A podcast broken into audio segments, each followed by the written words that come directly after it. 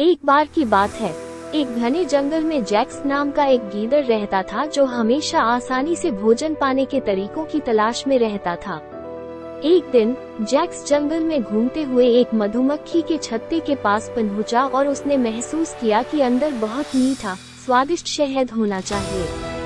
Jacques ने तुरंत बिना डंक खाए, चालाकी से शहद चुराने का तरीका खोजने का प्लान बनाने का सोचा।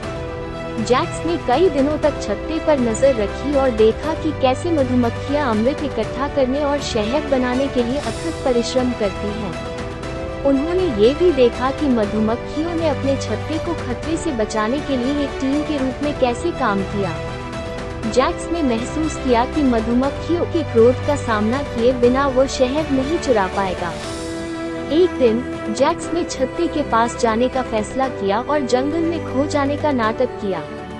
उसने अभिनय किया जैसे कि वो संकट में था और मधुमक्खियों से उसकी मदद करने के लिए विनती की। मधुमक्खियों, सौम्य और दयालु जीव होने के कारण, जैक्स पर दया की और उसे छत्ते में प्रवेश करने दिया।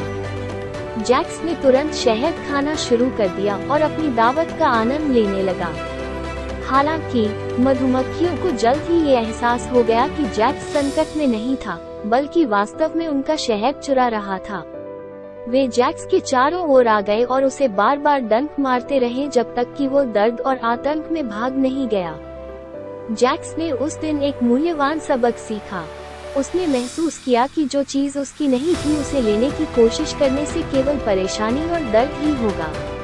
उसने ये भी सीखा कि दया और करुणा, जैसे मधुमक्खियों ने उन्हें दिखाया था, ऐसे गुण थे जिन्हें महत्व दिया जाना चाहिए और अभ्यास किया जाना चाहिए। कहानी का नैतिक उपदेश ये है कि दूसरों के साथ दया और सम्मान के साथ व्यवहार करना चाहिए, और जो हमारा नहीं है उसे कभी नहीं लेना चाहिए। जब हम करुणा और समझ के साथ कार्य करते हैं तो बदले में हमारे साथ दया का व्यवहार किया जाएगा। ये याद रखना भी महत्वपूर्ण है कि हमारे कार्यों के परिणाम, चाहे अच्छे हों या बुरे, अंत में हमेशा हमारे पास ही लौट कर आते हैं।